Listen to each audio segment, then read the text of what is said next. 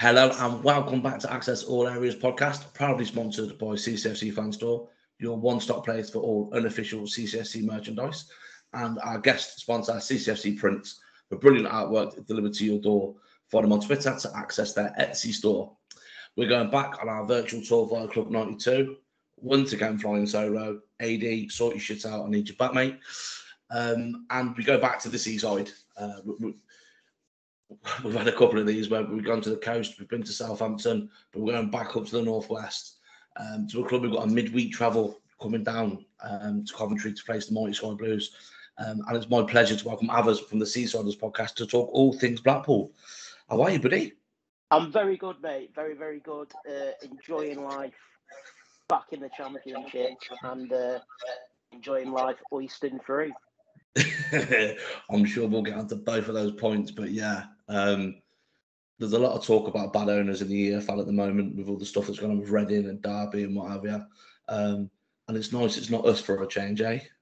Yeah, very much so. I was going to say, uh, I think if any two sets of supporters can uh, empathise with each other, it's definitely Blackpool and Coventry. Oh, 100%, 100%. Um, you know, and, uh, I, I, remember, I remember going back you know, to, to, the times where Oyston was in charge. And again, I'm sure we'll touch on this a, a, bit later, but some of the protests and some of the noise that was coming out of the club, it just the sympathy from Cov fans because again we, we, we'd gone through it was just it's horrible, and, and, we've got Reading after we play you guys, we play Reading, and obviously they're planning a protest the same day that we play them, so we're trying our hardest to see where we can help out, sort of thing, um, because you know, you know yourself as fans, you need to make sure your voices is heard. So, anyhow, we'll, we'll, get onto that a little bit later. First and foremost, we want to find out about you. We want to find out about the Seasiders. Um, Northwest, hotbed of clubs. How did you get into supporting Blackpool? Uh, trust me, if it wasn't for family links, it certainly wouldn't be by choice. Uh, no, just all my family are Blackpool fans. Dad's a Blackpool fan. Uh, my uncle's a, foot, a Blackpool fan. Um, we alternate going to games with each other at home every other week. One week I'll go with my dad. Next week I'll go with my uncle. Uh, even my granddad is actually a Man United fan. Do forgive him, he's actually originally from Manchester. He's not one of those ones. But whenever my dad was working, fair play to my granddad, uh, he took me to a lot of Blackpool games uh, when I was really young. Uh, I got into football showing my age here after the uh, Italia 90 World Cup.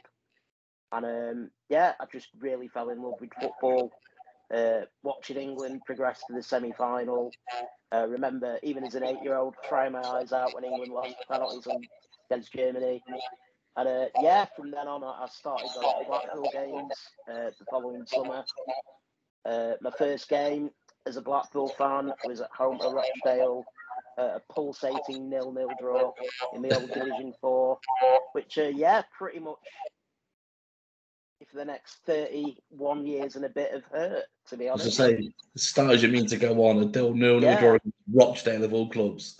Yeah. Um, and I bet you it's still one of your favourite times going because uh, uh, we have this conversation all the time. You know, Bloomfield Road, I love it. I think it's a beautiful stadium. Has had a little bit of renovation recently. I, I was there earlier on this year. Um, but Your fans are outstanding, by the way. Probably the best fans we've had at Bloomfield Road this season. Thank you. Um, it, I'm still, I'm still very, very annoyed at that handball goal. Hey, to be, to be fair, to be fair, regardless of that, you did deserve to win that night. Um, do you know what? It's one of the best atmospheres I've felt in an away game. You know, we, we travelled well. We didn't stop singing all night. Um, I mean this with all due respect. I thought we battered just that night. Oh um, yeah, definitely. It, it, it, could have been four or five. Um, I mean, to be fair, and I'm not just making excuses. I think the team you see next Tuesday will be a very, very different team from the start of the season. It took us until deadline day, um, early deadline day, sorry, the, the summer deadline day, to get any right backs at the club. We were mm. playing a central defender at right back and a left back at centre back. It was pretty shambolic to begin with, but since we've got a pretty settled squad, we've been doing okay. And at the start of this season, if you'd offered me fourth bottom, I'd absolutely snatched your hand off. So we're doing beyond most people's wildest expectations. Yeah, no, I, I get that completely. Um, we'll come on uh, to, to this current season shortly, but Critchley's doing a fantastic job. Um, you, you you've mentioned that you know you know your first game Division Four. You've been right down there with, with Rochdale. Are, are, they some of your earliest memories supporting the club? You know, going there. You, have mentioned with your dad, your uncle, sometimes your granddad. Old Division Four football. Glutton for punishment to keep going back, to me. I mean, to be fair, I was only eight, and I probably couldn't differentiate between watching Gary Lineker, uh, Jurgen Klinsmann, and all that, 90, and, uh, you know, Dave Bamber and Mitch Cook in Division 4. So, um, no, but to be fair, my granddad did try and convert me to a Man United fan after the game against Rochdale a few weeks later, he took me to Old Trafford and we went to um, Manchester United versus Nottingham Forest. And Forest won 1 0, Stuart Pearce free kick. And then a couple of weeks later, I went to Blackpool v Carlisle United and we smashed them. Blackpool won 6 0. So obviously, my eight year old logic Blackpool, six goals, United got beat at home. Blackpool were the far superior team. So since then, you know, Blackpool all the way. oh, it's, and how wrong could you have got it, eh, buddy? to be honest, though, and, and you'll probably relate this yourself, I think what could you support, and I'll even like Preston North End, they're right, like our bitterest rivals. They played Millwall yesterday. Millwall Tuesday night from the northwest, a hell of a journey. I've got nothing but respect for every single Preston fan that travelled to that game. People that mm. support the local clubs go home and away. They're proper fans, you know what I mean? Well, yeah, it's funny you say that because I've done home and away every game bar one this year. Had COVID for Sheffield United away, um, and me and my mate were talking about it the other day. We've we've had a, a, something happen in our fan base at the minute. So we play Southampton in the FA Cup on Saturday away, glamour tie, 5,000 tickets, sold out in half an hour. And, you know, you had a lot of people saying, oh, I deserve to go because I was at Forest Green away a couple of years ago. And I looked at it, I've, I've done a little bit of maths and I've got it on my phone still. So far this season, I've travelled 2,326 miles to watch Coventry City. I think I deserve a seat in that ground. Um, and you're right, it, it's, it's what fans do, you know. Me and the something, something very similar is happening with us. Um, We've got our rivals again, as I say, Preston North End. Earlier in the season, we gave Preston 2,400 tickets. Now, yeah. I'm sure you went to Bloomfield Road this season. You know that it's not the biggest of the way ends. Yeah. The game before, we gave Blackburn Rovers 3,100 because the demand for tickets wasn't as big as playing Preston North End with them being our rivals. There was a whole that bit of piss taking from our fans. Haha, you've not got as many tickets. And then we gave our own fans an extra 800 in the opposite end of that stand.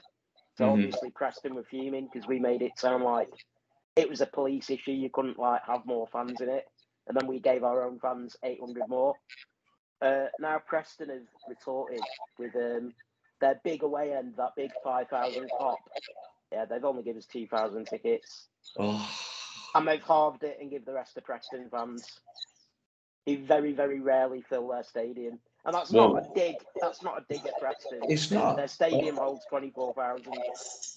I, I was in a stat earlier. I think they, on average, have 45% attendance. Yeah, they um, get a very similar attendances to us. I think we both average around 10 and a half, 11,000. There's not a lot between us Mm. and this is something I was going to come on. You mentioned rivals. You know, the Northwest is a hotbed for football clubs. we mentioned Manchester United already. You've mentioned Rochdale to an extent, Oldham, Salford, Preston, Blackburn, Burnley, Bolton.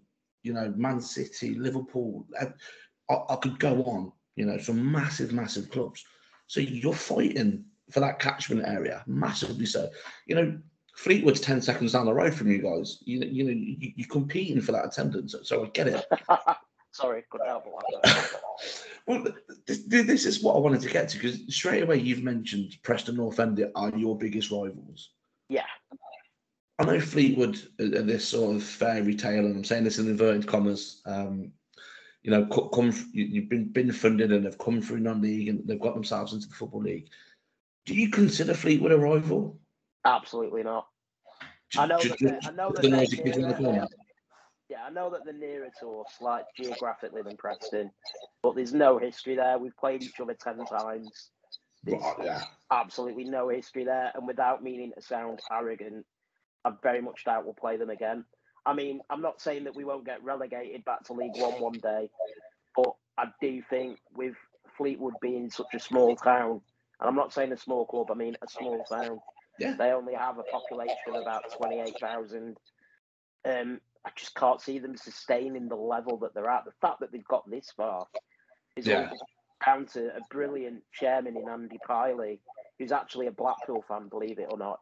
He used to try. He used to try and buy the club several times when the uh, Oystons were in charge. But yeah, he's done an absolutely magnificent job getting Fleetwood from basically a part-time club to being on the cusp of getting in the championship. He, he did yeah. a really, really good job there for me, I think that they've reached that glass ceiling.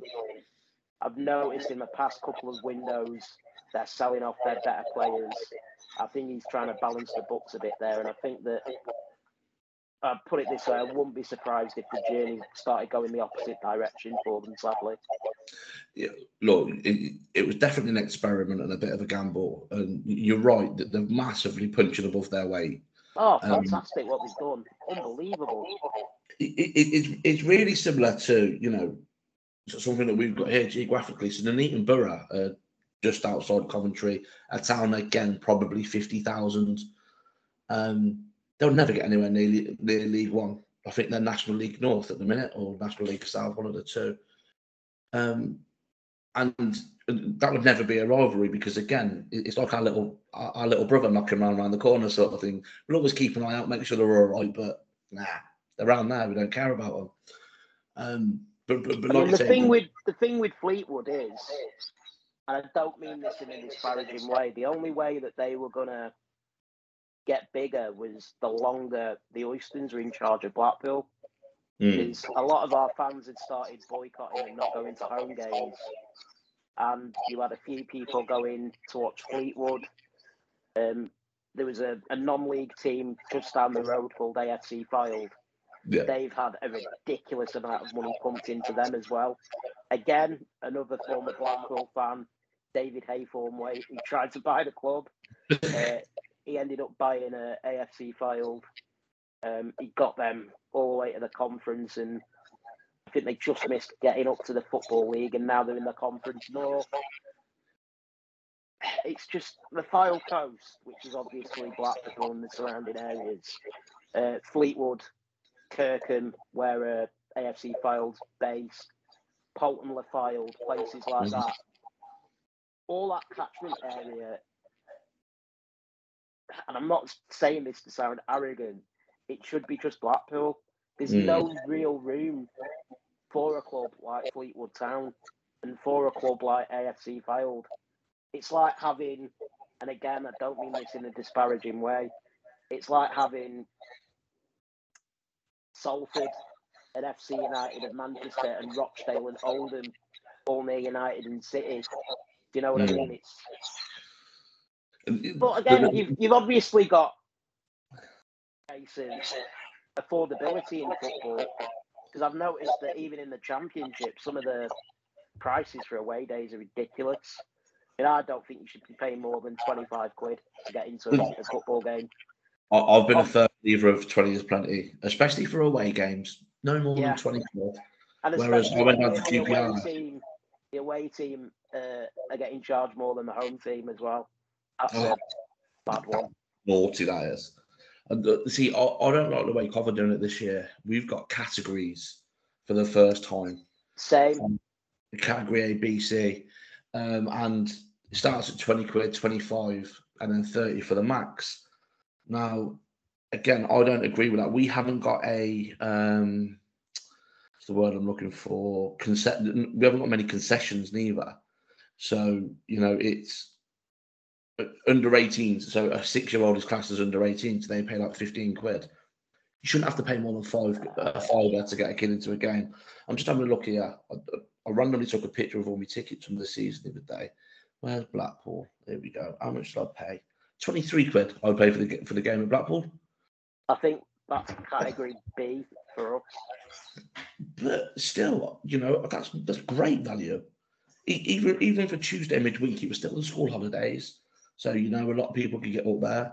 I think I think we did have a lot of Cov fans stay over in Blackpool for the for, for a few yeah, days. I think with it being early in the season as well, obviously it would have been uh, late August, early September, wouldn't it? So I can't remember the last time we played you guys on a Saturday.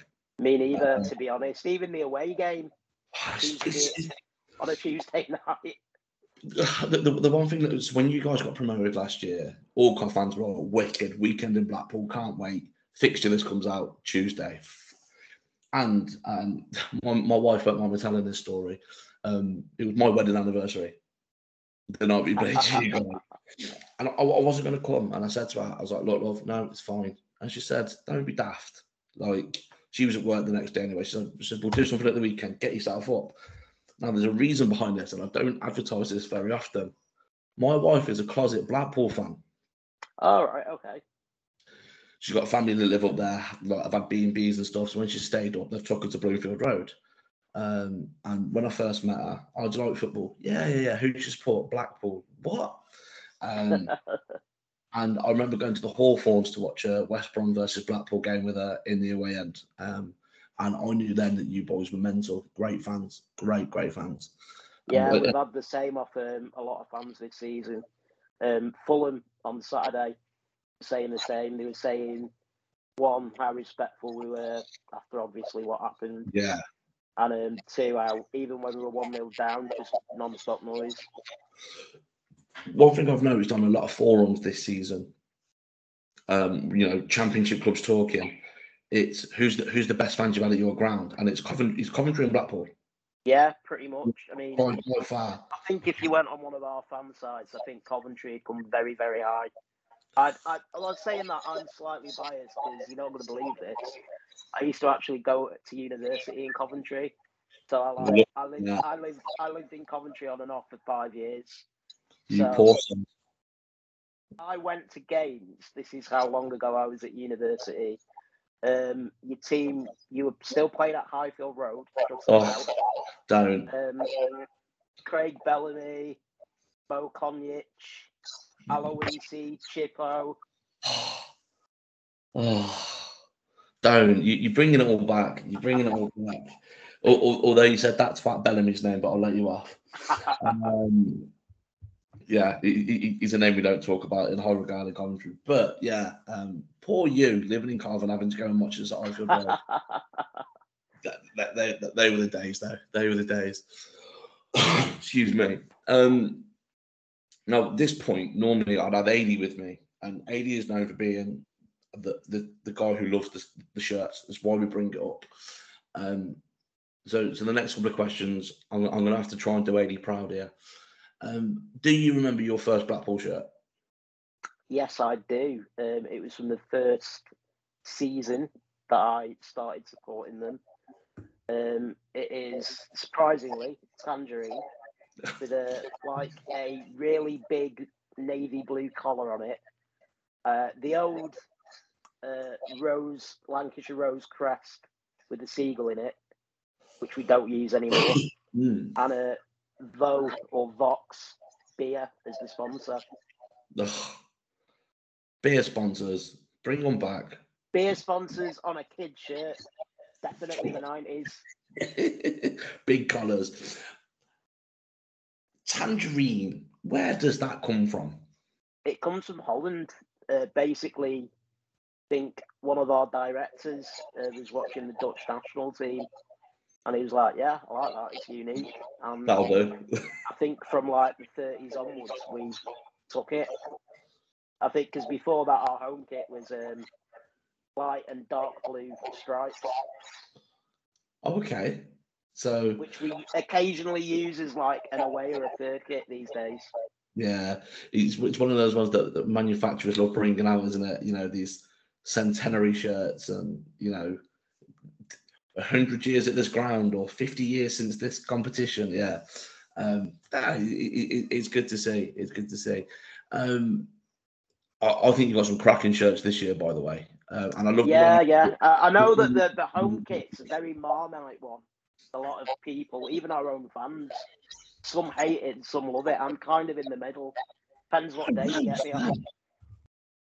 I, am a fan. I, I, like the shirt this season. I think it's um, I think it's really smart. I, I think very uh, very Holland 1988. Yeah, what I do like, I like the fact it incorporates the visit Blackpool and got the Blackpool Tower and you know the seafront. Just just gives you that sort of um, what's the word? You know, identity yeah, you know, synergy with the town and everything. Yeah. I think the council has uh, gone to this now for the past three, yeah, three seasons. We've got Visit Blackpool on the home and away kit, and we've got um, Get Vocal, which is a, a local mental health charity on the third kit. That's good.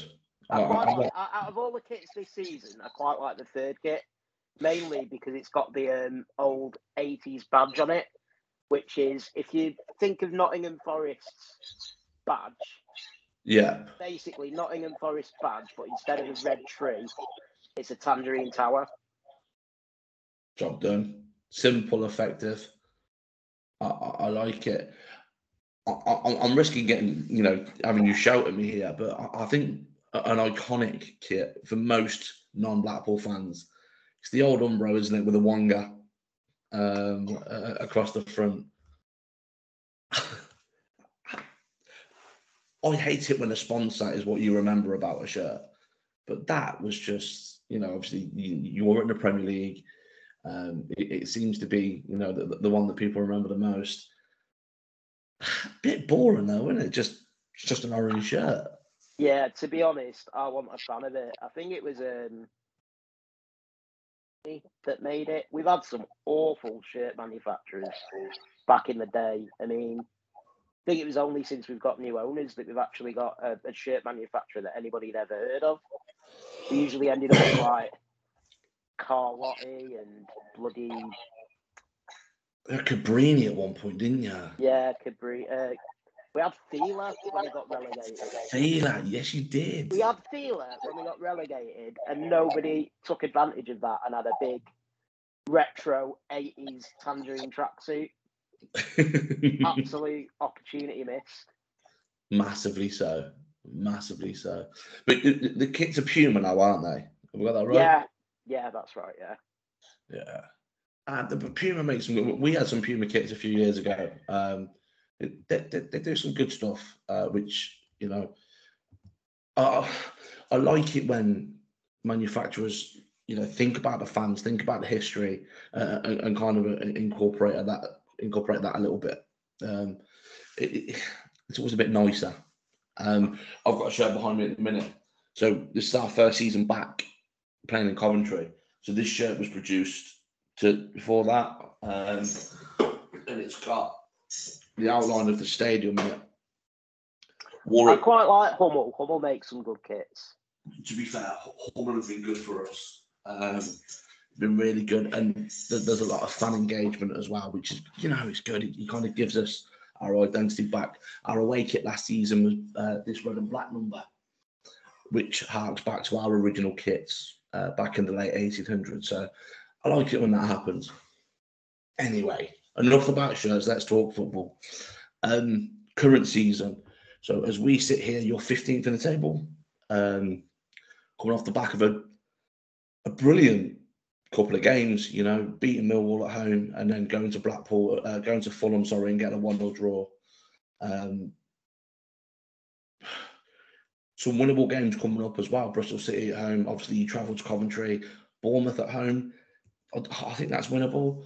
Um, it would be if they hadn't signed a virtual only squad yesterday, wouldn't it? Uh, yeah, Jesus Christ, how are you supposed to compete in this division when you've got teams just shelling out about 50 million on four different players. I know exactly what you mean there. Um, but you know, you, you, are on a good run of form. Um, couple of wins and, and you're there or there mid table. What's your thoughts on the season so far? You, happy with 15th? Oh, delighted, yeah. I mean, I'll be honest, after the first three or four games, very, very worried because we were getting absolutely, score wise, we weren't getting hammered. But if it weren't for Chris Maxwell in goal, like you say, we could have lost that game against you earlier in the season comfortably four or five nil. He was brilliant. He kept us in it. Um, we actually signed two right backs and started playing people in their natural positions. Uh, things started going really, really well for us. Um, good results against teams that were not expected to. Uh, I remember waiting for my dad outside Bloomfield Road, got to two o'clock the day of the Fulham game at home, and we'd not won a game at that point. I had a look at their team. I saw people like Mitrovic and Wilson, and I was like, my dad got here, and he was like looking at me, and I'm like, why are we here? What's the point? We're mm-hmm. going to get absolutely mullered. And uh, fair play, we won 1 0. Um, games where we got absolutely battered again, but we just managed to hang on for the win. Uh, we were 2 0 down away at Bournemouth earlier in the season, managed to get a 2 all draw. Uh, we were 2 0 down away at Reading, managed to win 3 2. Um, I'd say that's our one main attribute. Um, we're very resilient. We never stop going. Even in games where we've been two or three down, we've still been pushing to try and get a goal. Heads don't drop. Um, up to October, I thought we had an outside chance of the playoffs. I think we were seventh and just outside the playoffs and goal mm. difference. But then um, I, I often say this on, on the Seasiders podcast Blackpool are a little bit like a hedgehog uh, or a tortoise. Um, when it gets to winter, we just hibernate. We don't bother doing anything. Um, okay. We just went on a dreadful run from November to early January, uh, where I think we got two wins out of 10 games. Mm. And people are starting to squirm a bit. I wasn't because with the Wills and, and no disrespect me mean to any of the teams that I'm going to mention. Um, Barnsley look like dead men walking. Yeah, they're gone. Every credit to Derby, they were fighting for the Lions after the points deduction. You still got to think that it's going to be very difficult for them, especially after losing a few players in January. Um, Peterborough, they're looking very, very poor. Reading and Cardiff dropping like stones. I realistically too much trouble. I mean, I look at the table now and with 17 points from safety. I mm. personally, I don't think you'll need 50 points this year. I think you'll need about 44, 45, and you'll be fine. So yeah, we're, we're three or four wins away from being safe, and I'd like to think we'll get that by the end of February, beginning of April.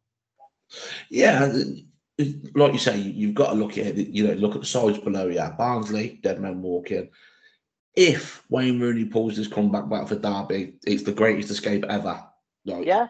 No, no words about it. Peterborough, again, not going great. I watched them the other night on Sky against Sheffield United, and even though Sheffield United are a fair team, I, I thought they were very poor. Yeah, we went down there a couple of weeks ago, beat them 4 1, uh, 4 1. And even the goal they scored, it was a worldie, but we give them the ball, sort of thing. It was, um, they didn't look like they offered anything. Reading lost their last five. Cardiff, fair enough, they're looking at turning things around, but is it too little, too late? There's at least six or seven sides worse than you. Um, yeah, definitely. I, I, think that's the, the, best way of looking at it. You've got some, you know, you, you look at that Millwall victory. That's huge in the in, in the um, scale of things with, with how close you are on the table.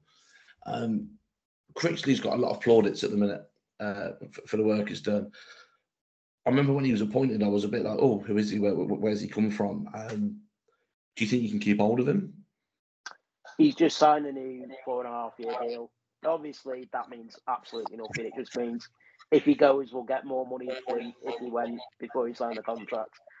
Um, I think he's a loyal guy. I think that the fact that we've given him his chance in football first team football, should I say. Um, I think we'll have him for at least another two seasons. I think that he genuinely wants to see how far he can take this team. I mean, in his first full season, he got us promoted out of League One. So Yeah. a bad start, is it? His second season, it looks like he's going to comfortably keep us up. I think he wants to see how far go in this. I, I hate it when managers call this project. Um, see how far he can take us, and when he goes, he'll, go with every Blackpool fan's best wishes.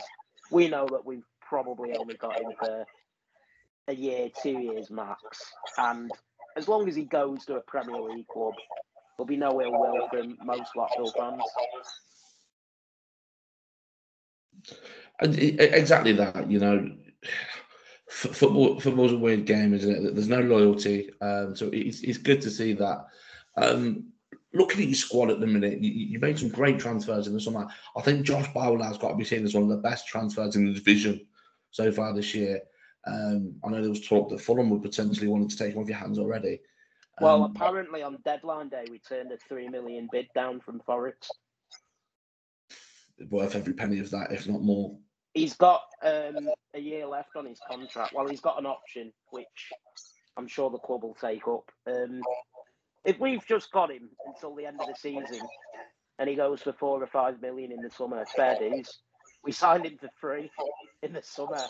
And if we get four or five million for him, thanks very Right. much, Josh. Best of luck. Right. And, Yeah. uh, Great bit of that's business. what that's what we're going to have to do because we're not a club that's got a bottomless pit of money.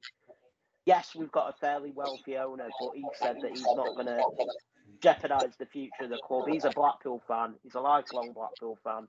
He knows what the score is. If he sees a player that he wants that's within our means, they'll go and get that. And if we get four or five million for Bowler in the summer, then I'm sure two or three million of that will go towards a new player. And we've got a new training ground complex that's coming up, and that's not going to pay for itself, is it? So Nah, of course. Um, I think the biggest question, you know, for anyone outside of Blackpool, and I'm sure you guys were thinking the same. Your strike force last season was lethal. Uh, Ellis Sims, what a player! Um, yeah, doing well what's- up at Hearts now. yeah, someone who I wanted Coventry to look at this season, in all honesty, um, you know, not getting him back. I, I think it's fair to say you guys were probably wondering where your goals were coming from, and then this little Northern Irish fella comes in. Um, against us, looked very lively. I think he should have scored against us. Uh, in all honesty, um, Shane Lavery, just just how well has he done? He's done remarkably well when you're considering that he's not played any level of English League football. He's played um, Northern Irish Premier League, where I believe he was like a proper bagsman. He got like 30 odd goals last season. And yeah, it's a massive gamble, but um, signing him, he was a full Northern Ireland international, so he must have had a bit about him. It's a gamble that's paid off. It's a shame, really, because he was banging form. And then he, he scored against Blackburn, and a few minutes later got an, an injury. And he was missing for quite some time. He, he like did his hamstring. And since he's come back, it's taken him a little bit of time to find his rhythm. But uh, the last few games, he's looked more like his old self. And he does. He looks like a, you know, like you say, a proper bagsman. He, he looks like a very, very good player. Um, we've also got um, Jerry Yates in as well. Um, again, a very, very good um, striker at this level. I, I think he may even be your top scorer of the season. Um, I think him and Lavery have both got eight each. So that's what you want, isn't it? You know, two strikers scoring goals. Um, and the one player that I, I was impressed with in the game was Keshi Anderson. Um, Brilliant player. He's injured at the minute, sadly, and looking like quite a long term one as well. I think he had a, a hamstring tear against uh, Hartlepool in the FA Cup. So that was in early January, and we're hoping he'll be back for late March, early April. because he, he looked like he was a bag of tricks. Um, Yeah, you know, he's a good player. He's tell you what, he was the one player. I wouldn't say I thought he'd struggle, but I didn't think he'd step up like he has done.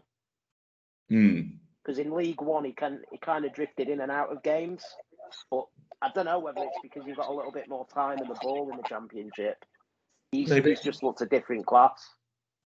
Yeah, um, I, I, I can see that. He, he does. He looks like uh, you know.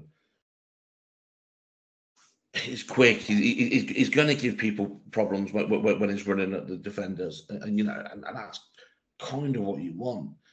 Um, obviously, the, the, the, the game's coming up uh, against Coventry uh, next week.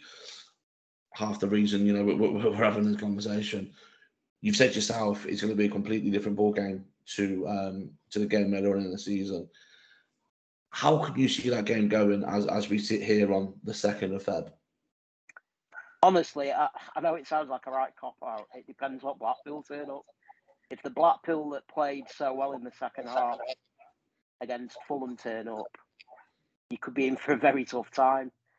If the Blackpool that showed up in the second half, play at Hartlepool in the FA Cup, show up, fill your boots. we seem to have this problem at the moment where we're creating chances but not finishing them. Um, we, we were away at Middlesbrough on Saturday, um, and even you know, Wilder said after the game, "I don't know how we've won that game." Um, you know, but Borough fans all over social media saying there's been a robbery at, at the Riverside. Played played QPR a couple of weeks ago. QPR fans saying exactly the same thing. Our problem seems to be that sort of clinical finishing. Now, obviously, when we played you at your place, we scored an unconventional goal, and that, and I think that that's fair to say. Um, I've never seen so many phones come out at half time trying to catch a goal just to see if it was handball or not. Um, what were your initial reactions at that point? Fucking handball. I sit behind that stand. I'm at, I'm at the top of the uh, north stand, and yeah, everybody in the north was pretty adamant it was handball. Like you say, I was I was on the phone at half time having a look. Uh, after the game, when I got home, I saw the picture of the ball on his arm and face at the same time, and I'm like, stand up, and I'm like, then I thought about it logically. I was like, yeah, handball, but let's be honest, it could have been four or five before that. So Um, I won't. I won't begrudge you the result. It was just frustrating the way that the actual goal that won you the game happened. yeah. But Oh, oh. we've we've learned a lot from that game. I think them opening games of the season, the, the making of us. yeah. No, no, no. We knew that we had to adapt to the championship and the rough and ready style that it brings, and how you're constantly pressed by teams. So yeah, although it was pretty painful viewing the first few games of the season, I think it was actually probably the making of us.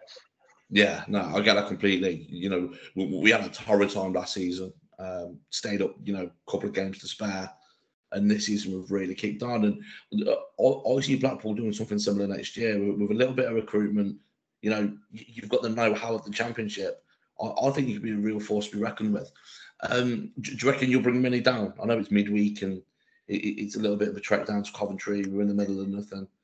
Well, as of um, last week, when I was speaking to some mates that were going down to Fulham, apparently because we sold out at Fulham, um, we've sold 900, and that was as of last week. So it, I, I suppose if we get a good result at the weekend against Bristol City, that'll probably put another four, five hundred on the gate. It'll definitely be about a thousand.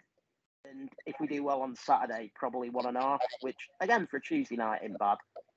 Oh, hundred percent. I I think we brought a similar amount up to you. It looks on the Tuesday night, but like I said, that was in the summer uh, during the school holidays. So you know, it's it's not a horrible February evening uh, in Coventry.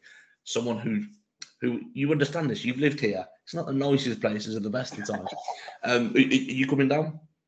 Yes, I am. I'm staying over at mates afterwards because obviously uh, won't be able to get the train home afterwards. So yeah, No, be, yeah. uh, Bit, bit evening in an evening in Coventry. See if the dog and trumpet's still knocking about. Unfor- Yeah. Unfortunately, they've knocked down the jailhouse. I've heard, so never mind. Eh? Do you know what? The dog and trumpet is just. Oh no, it's the HMV Empire. Man, no, it was that next door. So, I- look, I don't go out much. I'm a bit of a, I'm a bit of a hermit. others. I'm not gonna lie. And look, I remember I remember the days of hitting the Sky Dome, but but but they're but they're long gone. They're long gone. Um, let, let, us reminisce a little bit. I, have touched on, you know, your, your time in in the Premier League, um, you know, the, the football under Ian Holloway, etc. They have got to be up there with, with some of the highlights of being, you know, a Blackpool fan. Oh, absolutely. I mean, obviously, getting to the is weird. It's kind of a double-edged sword with Blackpool fans. You are correct. Some of the best memories is watching Blackpool uh, will be that season. But by the same token, it's the thing that absolutely ruined us because yeah, the Oystons got all that money and we went from the Premier League to League Two in five years with 90 million in the bank. Fucking hell. But uh, talk, talk it. I'll, I'll, talk about the good stuff first before all of that nonsense. Um, if you told me as a kid that I'd see my team do the double over Liverpool, I wouldn't have believed you, and that's something that'll live with me forever. That victory at Anfield, unbelievable stuff. Never thought I'd see anything. Um, we were teeing up against Man United at half time at Road. And uh, if Peter Walton hadn't completely bottled and nailed on penalty, we would have gone on and won that game. As a neutral, I loved that season as uh, Blackpool in the, in the Premier League because you didn't give a fuck. You just went out to play football. You know, it, it, maybe we should have give a fuck. You know, like this is true, but it struck me that um, Holloway's mentality was, yeah, all right, you'll score two, but we're going to score. We're going to come and score four. Um, Bloomfield Road was, you know, a, a, a brilliant Premier League ground because no one wanted to come there. Let's be honest. If you're used to Stamford Bridge and Anfield and St James's Park and all these lovely stadiums, come to little old Blackpool, that must have ruffled some feathers. I can remember um, when we were playing Chelsea. I think it was like for some reason, all their players were warming up like behind our fans instead of down the opposite end. And it, it was after England had, had done shite in the World Cup, wasn't it? South mm. Africa. Mm. And you had literally Lampard, Terry, Cole warming up, and you just have loads of Blackpool like yobbos. You let your country down, you fucking shite just like proper giving dogs abuse during the World Cup. I went all the way to fucking South Africa. You could be fucking ass. You're a fucking disgrace to the shit. And it was like you could see the lot. No lads were just warming up. Yeah. But hey, but sometimes that's what you need, you know, being that 12th man without wanting to be um, too much of a, you know, a stereotype. Um, but but that, that season was, a roller coaster, and I, I, remember going into the last game. You, you had to go to Old Trafford and get a result. Yeah, nice easy game away at the champions. Just, just, what you need. And at one point, you were safe, weren't you, uh, during we the game? Two, we went two one up. um, yeah, the I know I shouldn't really say this because it goes against the spirit of the game and everything. Man United had Barcelona in the Champions League final four days later, and they played a really strong team. And yeah. I was thinking, why? You utter cunt. Why? I remember thinking the same thing. Um, we'll, we'll, get on to um, him shortly, but Ian Evatt is a Cov lad. Um, I, am not sure. Yeah, I, am I'm not sure if you're aware. Um, I, I, I love Evo. It, it's he's a good friend of a friend of mine. So I, have had the pleasure of his company a couple of times. Real nice chap. Um, and I know he was a stalwart for you guys. So I was gutted for him when he scored that own goal. Um, I think I remember gutted. him doing um presentation night and him like doing like an interview at the end of it, and he was just apologising to everyone and crying and like, lad, it's not your fault. You dug us out the shit so many times that season. Mm, exactly that, and, I think that's what a lot of football fans will forget is it's a 38 game season, and I'm sure Evo, you know, was outstanding for. Everybody 30. was gutted for him. Nobody in that away end because I was there that last that last game. Nobody in the away end was slagging him at the end of the game. Nobody. What went wrong that season? Was it mercenaries coming in? Like, what? I know Tom Ince came in at one point, and Nah, that was the season after. Um, long story short, our first choice keeper broke his kneecap, mm, and um, Richard Kingston, Ghana's number one. Sorry, Ghana's only one because there mustn't be a better goalkeeper than him in Garner Than he was a clown. He was absolutely shit, and I maintain that if had stayed up that season. yeah, Oh, and then probably the fact that in January when we were eight, probably only needed like two or three reasonable signings. Um, we signed James Beattie on a free, some Belarusian lad called Sergei Kornilenko, who nobody had ever heard of, and uh, Andy Reid, who was about three stone overweight. he, he, he's never been that good, has he? Um, I, I'm just trying to remember, like that that that side you had. I'll never forget you being top of the league after was after the first game. You After the winning game, yeah, 4 0, yeah. I, I, and I just remember thinking, "That's brilliant, isn't it? That's absolutely brilliant." Little old Blackpool being top of the pile. That game was actually supposed to be at home, but our stadium wasn't ready yet, so we asked for it to get moved. Which probably sums up everything under the Oystons. Yeah, th- y- y- you're right there. Um, th- th- there's one, there's one thing that I forgot about, and I remember doing research for this that happened that season, which is quite um, prevalent at the minute.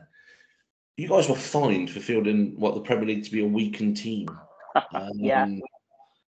Despite naming a 25 man squad, See, th- this is players why being in your 25 man squad, yes, we got fined for a fielding a weakened team. It was away against Aston Villa. Um, I went to it. It was a two all with about a minute to go, and Villa got a, a last minute winner. So yeah, it was that bad a team. We nearly won at Villa away, and about three about three of them players ended up being regulars anyway. So and, and, that's what I thought I meant. It was just a bit like, come on, you know, like you say, you, you name your 25 man squad. Obviously, we're playing catch up a little bit at the minute um, with, with games that have been postponed due to COVID. Again, we've had to name a, a 23, 26 man squad, whatever it is in the championship. We've got academies. Why aren't you allowed to do that sort of stuff? That's what blows my mind. Um, I, I, and I know I, I remember at the time Holloway, you know, he was threatening to resign and all sorts over it. You, know, 'cause rightly so, he thought it was bullshit. Um, when the relegation was confirmed, did you think, well, okay, we'll, go back into the championship and we'll rebuild and go back up? Or surely you couldn't have seen the, the, decline that then came? people have always been very skeptical of the Oystons because we've never really spent any money. Even when we were in the championship, the season that we went up, um, our biggest signing was only half a million. We signed Charlie Adam from Rangers for half a million, and um, uh, director on the board actually funded that himself. It wasn't paid for by the Oystons. It was a Latvian businessman called Valeri Belokon, and um, he actually paid for the south stand to be finished as well. So not only did he sign our, our star player that season, he also finished the stadium off. Um, so all this uh, myth that people talk about, the, oh, you weren't complaining about the Oystons when they got into the Premier League. It's a load of bollocks. They didn't get us to the Premier League. Valeri Belokon did. Um, the actual team that got us promoted championship was probably better than the Premier League team because we had Seamus Coleman on loan from Everton. Mm. This was before he'd made his debut. Yeah. Um, we had Barry Bannan on loan. Um, obviously, he's ended up having a pretty solid career. Um, we had DJ Campbell. Oh, what a player DJ Campbell was, by the way. Yeah. Uh, al- always seemed to score against Cardiff. Hate him. Um, Stephen Stephen Dobbie. Uh, he went back to Swansea. Uh, honestly, that's like four of our key players from that season who ended up, well, apart from Adam, obviously, who ended up going back. So our, our Premier League team was actually weaker than the team that got promoted from the Championship. If we had that team that got promoted, that played them two games against Forest, that played that game at Wembley against Cardiff, I'm pretty certain we'd have done better than we did and we'd probably have stayed up. But that involves spending money, which the Oystons didn't like to do. No, th- this is true. Um, your first season back after relegation, obviously Charlie Adam goes to Blackpool, uh, goes to Liverpool. Sorry, um, Barry Ferguson comes in. You got to the playoff final. We did, and we absolutely rinsed West Ham that day. We just couldn't put the ball in the net. Although, in fairness, we did have a really big injury. Um, Gary Taylor Fletcher Mm. was injured for the final, and I'm pretty certain again, if he'd have played, we probably have won. But you know, everything happened a reason. At the time, it was gutting. Uh, I think we should build a big statue of Vaz Tê outside of Bloomfield Road because uh, it cost the Oystons 100 million. What lad. well, well, that's what I was going to say. It, it then looked like the downturn happened from there. You know, start of the next season, Holloway leaves. Um, and I personally think you had two of the worst managers in the EFL history next Michael Appleton and Paul Ince. I think that's harsh on Appleton. We've had much worse than Appleton. Lee Clark. Yeah, Lee Clark. Well, it, it, it, it seemed to be a bit of a merry-go-round. You know, it, it it was a. I remember seeing a stat when you got when you finally got relegated to League Two, was that you'd had like was it eight managers in three years? something like that. I kind of checked out by then, to be honest. Well, I mean, well, I, I, is I, understandable. start, I start my last game watching Blackpool was the playoff final away at West Ham. Um, I'd stopped going to home games after that. I went to the other away game, but it, it became patently obvious to me I had no interest in investing money into that team. We could have gone up automatically from the championship that that season if he'd spent a bit of money, but he didn't, and we didn't. So, like I say, I mean, it's it's all good now. He's gone. We've got a fan as an owner who's fairly well off. He's going to build us a new training complex. I think he's going to finish the stadium off properly. So away fans will no longer be in a, a tin shed with loads of pillars in the way. Hey, that's football. We we, we, we love it really. Um, just got to touch on uh, you know a little bit of the Oystons quickly. We all remember the process. We, we, we've touched on the fact you know both our clubs have been through it. It was toxic at that time, wasn't it? You know, to, to, to be a. Blackpool fan and, and be in and around the stadium, it was toxic. Why did it take so long for him to go? I've no idea. I mean, basically, the boycott it was um, an idea from the supporters trust, Blackpool supporters trust. You had individuals like myself and a few others that decided enough was enough and started boycotting, and uh, the trust did it as an actual organised boycott. Like with a, a, its mission was to stop money going into the club. It was becoming patently obvious that the Oystons had no intentions of going or selling up. They were happy just to keep skimming off the top, which I can actually say because they were found guilty in high court of doing that. So Hmm. don't worry, no litigations coming your way. Um, no, because that's what happened. That was another thing that did it. There was um, fans held up our local newspaper, the Evening Gazette, which with a quote saying "We are not thieves" from the Oystons, and he blacked out the word "not," and it was on Sky. Brilliant. So started suing supporters, and one supporters were getting sued, and we're talking not like chump change, like twenty grand to settle and not go to court. Blackpool's a very working class area. Twenty grand Yeah. is a lot of money. Yeah. Blackpool.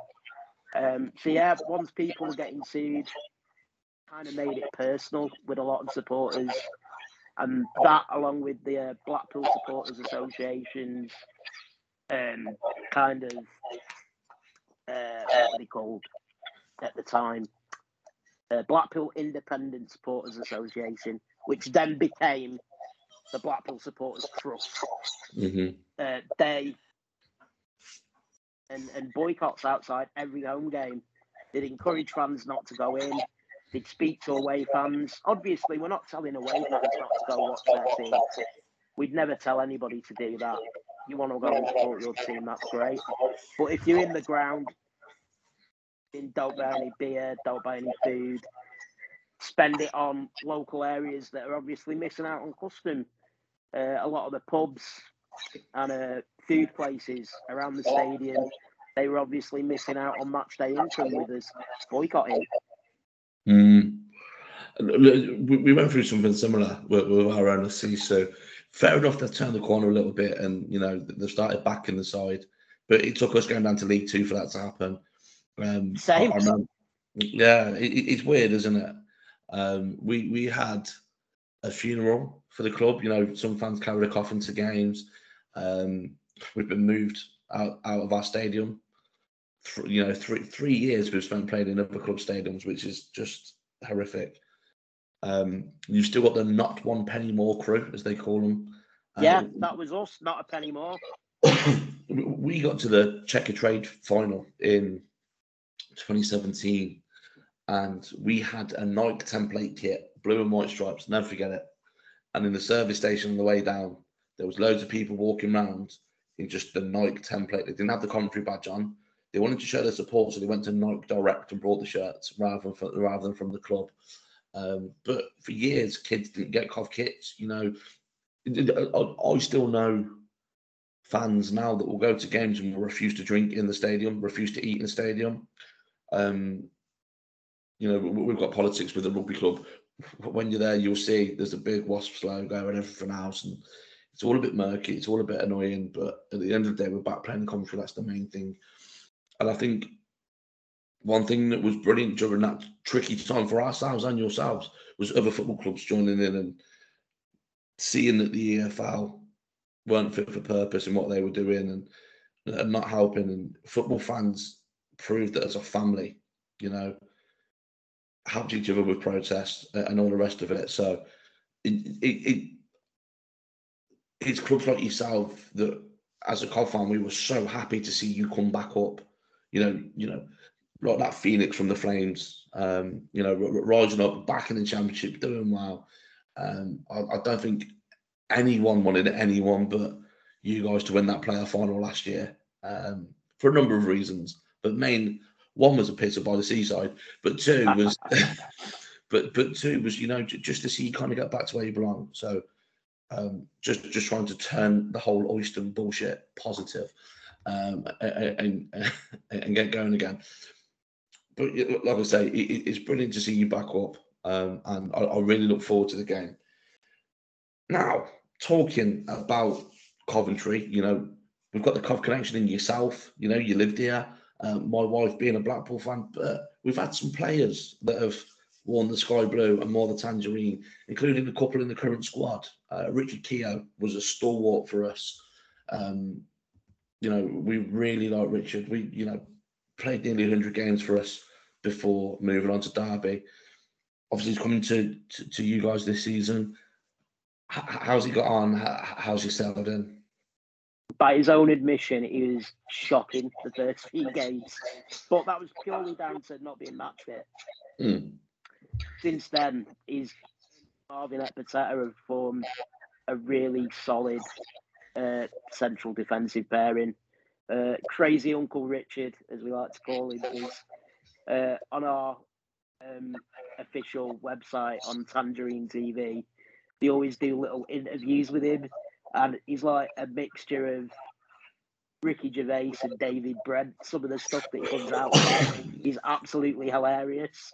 I don't know if he's being deliberately deadpan and weird, but nah, he's great. I love him. Um, some other players that uh, back in my day, I remember playing for both. Uh, Claus Bech Jørgensen. Oh, love Claus. So I see Klaus still, still comes to Cov games, and it wouldn't surprise me if he was there. Um, scored the first ever goal at the Ricoh Arena. Yep. Um, he'll he, he'll down on, on that for as long as he lives. And I, I vaguely remember seeing something, and you may be able to correct me here. Did you vote him the best ever foreigner to play for Blackpool?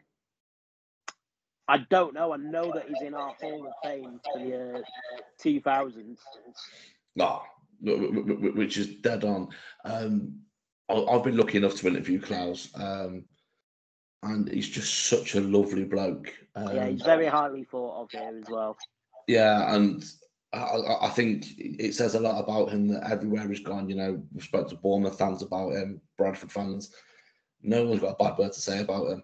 Although I remember he signed for Fleetwood. I don't remember him playing many games for him, but I remember when he signed for Fleetwood, I thought, oh, don't don't upset the Blackpool, like you know. I wouldn't have bothered us at all, to be honest. You're a hero up there. Um, Andy Morrell's another one. Yes, legend. Love Andy Morrell. Um, again, over 100 games for us. Didn't score many, but scored some brilliant goals. Uh, bicycle kick against West Ham at Highfield Road was an absolute beautiful goal. Um, and obviously, he left us and kind of went to South. We were a bit gutted. We we have this thing um, at Cov where even if you don't score many goals, as long as you work hard, we like you. Um, and I think that's the one thing you can say about Moza is he always tries. Absolutely. It was pretty. It was pretty prolific for us in League One. Um, him and Keigan Parker were pretty uh, key in getting us into the um, championship first time round. Absolutely loved Andy Morrell. Thought he's a, like you say, really hard working striker, and he scored a few absolute quality goals for us. A lot of time for Morrell. Yeah, he uh, again an, another chap I've had the pleasure of interviewing, and I remember, and I'll never forget it. The first time he came back with Blackpool, he fucking scored. He, he was bound to, wasn't he? Um, but again, you know, lo- lovely chap. Um, did really well. Um, there's, there's, a couple of others that are, a little bit obscure, uh, and there's, there's one I really did want to touch on. And that was Jacob Murphy. Now right. we we had him on loan for a season in League One, did really well, um, you know, but he'll always be known for that Snapchat. Yeah, we're going to lose again. Like as a fan, when that gets leaked, what the fuck are you thinking? To be honest, mate, I, I was part of the boycott, and I pretty much checked out by then. I was like, "That's who we've got playing for us these days." People are joking about us getting tanked. Nice one. It's just mental, isn't it? Um, Danny Pugh's another one who had a short spell with us. I know he, you know, back end of his career was with you guys as well. That you know, good professional. Um, Stephen McPhee came from our academy, and I know he ended his career with you guys. Yeah, McPhee was unlucky with injuries at Blackpool. You could tell there was a good player in there, but he was just really unlucky with injuries. Whenever he played, he did look a decent player, but sadly, ended up spending more time uh, in the treatment room than on the pitch. And as a player who is a bit of a legend at Cov, played over 150 games for us, did only played a handful for yourself, but it was apparently we watched him playing for Blackpool, and that's what made us sign him. That's John Fleck. Yeah, it always amazes me when I see John Fleck, like when he was playing in the Premier League for Sheffield United. I was like, how?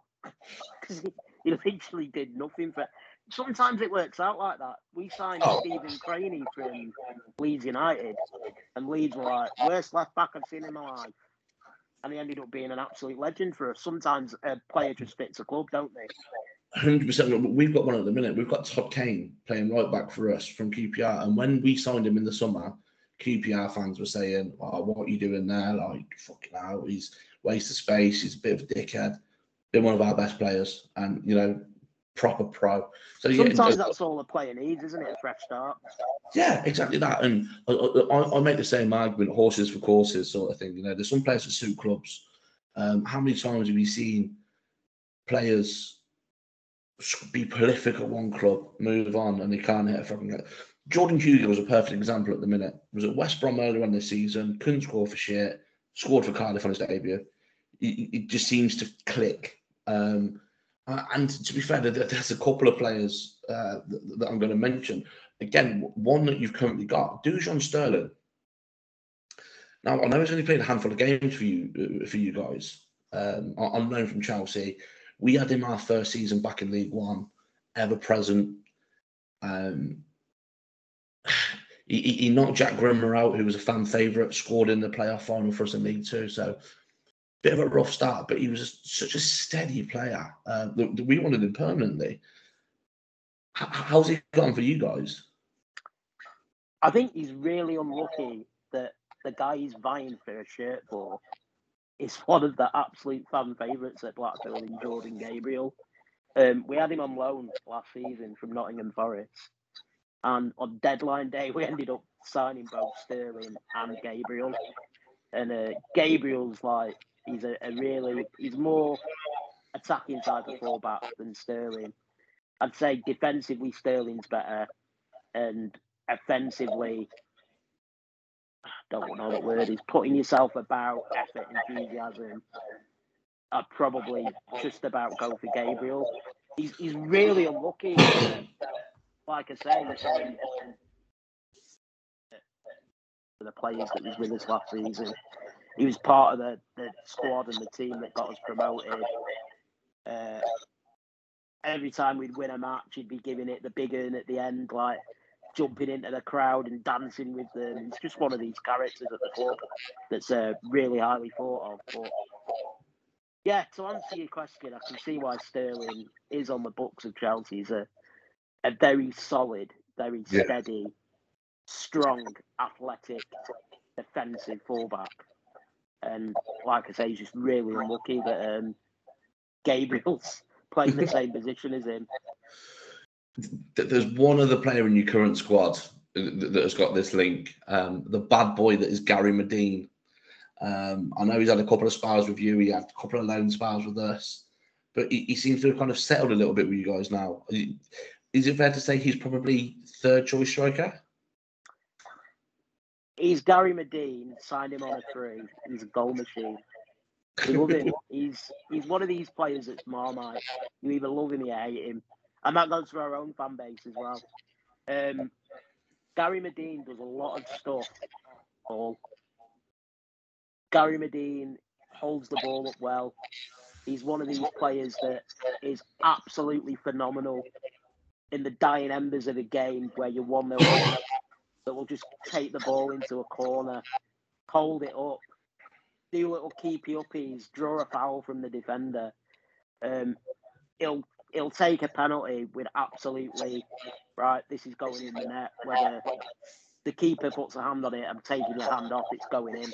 There's no like ceremony with him. He'll just absolutely twat it instead of place it.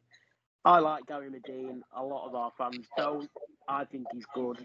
I think it's good to have an old school number nine type centre forward. An horrible fuck. Yeah, they're a dying breed. Um, yeah. I like him. Um, again, he's had his injury issues uh, this season, but he's actually featured a lot more than he did last season in League One. And he scored against Preston, so he's good in my book. That, that'll do. Well, that'll do. Um, I've got I've got two more players I want to talk about, both legends. Um, well, this one is well before both of our time. Um, we signed him from Blackpool in 1972. Uh, Tommy Hutchison. Um, I don't know. My dad it, always raves about him. So yeah it's a generational thing with Coventry, right? He played for us from 72 to 81 uh, before he went to Man City. And if you speak to anyone that watched Coventry in the 70s, Tommy Hutchison is the best player to ever wear a Coventry shirt. Now, obviously, it's much before my time, so I can't really comment. Um, but I know we played over 100 games for Blackpool as well um, in, in, a in a four or five year spell. So I I couldn't not mention him when we're talking about about the connections. Um, and the fact that you're saying your dad raves about him, you know, yeah. it, it just goes to show how highly he was thought of at that time. Um, and the last player, there's, there's been many that have played a couple of games here or there on loan for both sides. Um, but there's one, and again, this is where you talk about someone who's marmite. We had him on loan, and I detested the bloke. I thought he was rubbish. I don't know how he'd ever had a career in the Premier League and you've had him four times. Nathan Delfouneso. oh, good old Nathan. Um, Nathan Delfouneso a very decent League One player for us. Um, don't get me wrong, he won't get anywhere near our team now. But again, it's like you say, it's like sometimes a player just doesn't fit a certain team. Uh, he was a trier, always gave it 100%. And like you say, that's half the battle with fans, isn't it? Yeah. If you've got a player that tries his heart out, to give him missing a six yard sitter occasionally. Um, yeah, I thought Nathan Delfouneso, for where we were at the time, uh, served us very well in League Two and in League One. But yeah, probably get nowhere near our team at the minute. Well, I, I was very intrigued to see that he signed for Bradford on deadline day. Um, right, yeah. He's gone on to, to, to Bradford looks like you know that's his level League Two now. And to be fair, I wish, him all the best. I, I know yeah, he's knocking on a bit now. I think he's like 31, 32 now. So yeah. Half of his game was pace. So yeah, I, I was that's just the about first to say. thing to go, isn't it? I was just about to say the, one thing I will say is he was bloody quick. Um, but he, when he was wearing a City shirt, and I don't know what it was, it seemed to be that he'd have this pace, he'd get he'd get himself into positions, and then go, "Oh shit, what am I supposed to do now?" that, Um, that sounds fairly familiar. I, I thought it'd be the case. Right now, now we come to the piece de la resistance of the Access All Areas pod. Um, everywhere you go, you talk about heroes. You talk about, you know, my favourite ever player. Uh, we we like to do things a bit differently, and we like to get the worst players that have played for your club. Now, Oof, lot to pick from. th- th- this could be a five-a-side team. This could be an eleven-a-side team, but we want to find out some of these cult heroes, uh, you know, as they were. I think I know the goalkeeper. Or a word sounding like cult. yeah, that, that's the one. Uh, I'm not great at spelling. Um, I think I know the worst goalie to ever play for Blackpool. Um, Ghana's number one. One, yeah, absolutely, one hundred percent. Richard Kingston. Uh, I like the fact that he blamed his, his form on um, his ex-wife, who was also a witch doctor that put a curse on him. I mean, as far as excuses go, It's all there. fair play. Up there, isn't it? It's one of those. Oh, okay, I'll give you that one, mate. Um, d- defenders wise, th- th- there's got to be some that have left you with your head in your hands over the years. Um, yeah, I can't really name anyone from the boycott era because obviously I didn't see them play. But you could probably pick any defender from 2013 to 2018, and they'd probably all get in there. But uh, if I'm gonna pick a defender from an era that I've watched, I'd probably say John O'Kane. John O'Kane. Yes, absolutely gash. How he was under Manchester United's book, Yeah. I'll never know. I was just about to say, I remember him from the late 90s, early 2000s. He was as a United squad player. That's mental. Yeah, not not very good. Um, midfield wise, again, you you've had. This is what shocked me when when I was going through and doing some research. You've had some absolute ballers over the years. Wes Hoolahan was, you know, with yourselves, Legend. Charlie Adam, um, John Fleck, Of course, I'm going to say John Fleck. I love John Fleck. Barry Ferguson. Um, you know, the, the, the list goes on. Gary Taylor Fletcher. You know, some some great players, but but some stinkers along the way as well. Um, Midfielders, right. Um, you know Kenny Dalglish, you didn't have Paul. old Dalglish, Oh, and Junior. oh dear. Wow. What, what, what is it we saw in kids? So, You know, sorry, that was all right. So, what, what was the other guy on? What, what, when, was, Um, when was that? Sure, it was the early 2000s, very early 2000s. Um, all I remember about Paul was, apart from him being shit, was he scored. He actually scored the best goal ever scored at Bloomfield Road. Something about 42, 43 passes. And of course, he just bundled it in on the line, like making a late run, but it was still. I think that's what made it funnier was Dalglish got the winner, the, the final touch, because he was garbage. And then you had Steve McMahon Jr., who kept Blackpool legend Keith Southern out of the um, LDV Vans final one time because Steve McMahon Senior was the manager at the time. Nothing like a bit of nepotism. Oh, it's, it's terrible, isn't it? When you see that, I thought that only happened on Sunday League where the manager soon got a game. Well, we had similar things with uh, and Tom Ince. Uh, Ince was absolutely brilliant for us until his dad came and managed us. then he absolutely ruined him. Absolutely oh, wow. ruined him. Touted him to places like Inter Milan and things I like remember. That. He ended up at Stoke.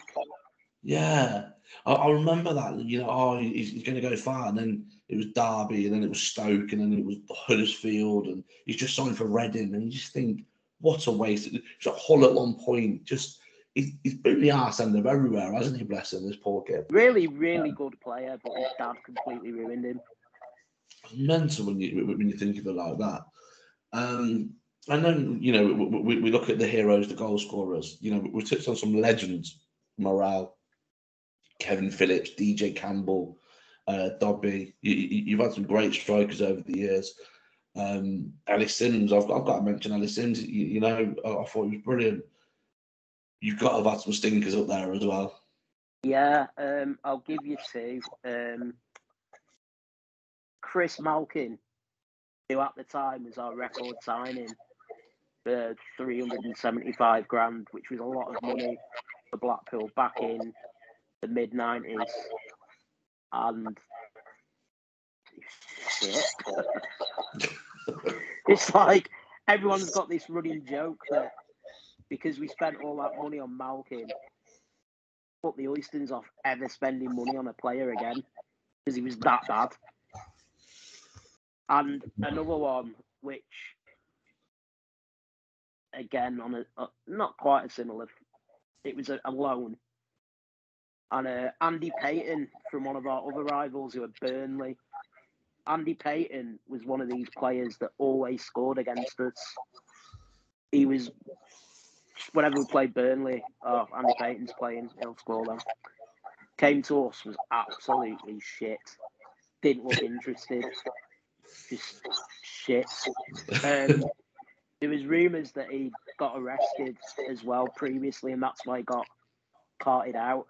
And apparently, he, he got arrested for being drunk somewhere, and uh, he went home and hid in a cupboard or something so apparently after that he got shipped out to Blackpool and judging from his uh, performances for them five or six games, I think he was still pissed. He was shocking.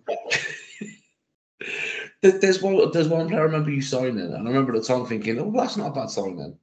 And he made his debut against Cov, Roman Bendtner. Roman Bendtner was probably just a little bit past it when we signed him wasn't the greatest, but believe me, we've had much, much worse. We signed Michael Chopra and he ended up being shit. Oh shit, yeah. Forgot you had Chopra. He was he, he could have very easily made the cut in that team. We also signed Rob, Robert Earnshaw and he only played one game for us. Never never knew you had Earnshaw. That that's, that's exactly that's how bad he was. I think he made one substitute appearance against Bolton and that was it. He was awful oh, there's, there's so many players. Like, like I said, when I was doing this, I remember that I, I wondered if they would come up. You know, um, you, you, have had you, you, had some legends along the way, um, and I, I, do wish you luck for the rest of the season. I really do. Apart from Tuesday night. Um, absolutely fair. That absolutely fair. Uh, where I'll be honest, I hope we give you a stuffing. Uh, nah, I, I, think it's going to be a great game of football. Two, two sides that love love getting the ball down and playing. So I, am really looking forward to it, and, and, I wish you, you know, like I say, you guys all the best for the rest of the season. Um, where can people find you if they want to hear more ramblings? Yeah, um, hear more Blackpool stuff. Although, unless you're a Blackpool fan, God knows why. Uh, Seasiders Pod, where I'm uh, one of the co-hosts And if you want to follow me on Twitter uh, to give us abuse after you inevitably beat us at the Coventry Building Society Stadium, is it now? Correct. Coventry Building Society Arena. That's the one. Yeah, uh, follow me on Twitter at AthersBFC. Athers, it's been an absolute pleasure, mate, and I really appreciate you giving up your time um, talk some nonsense with me for a bit. Um, again, I, I, I wish us all the best, apart from Tuesday night, and um, up the seaside Seasiders. No worries. Play up Sky Blues. All the best, pal.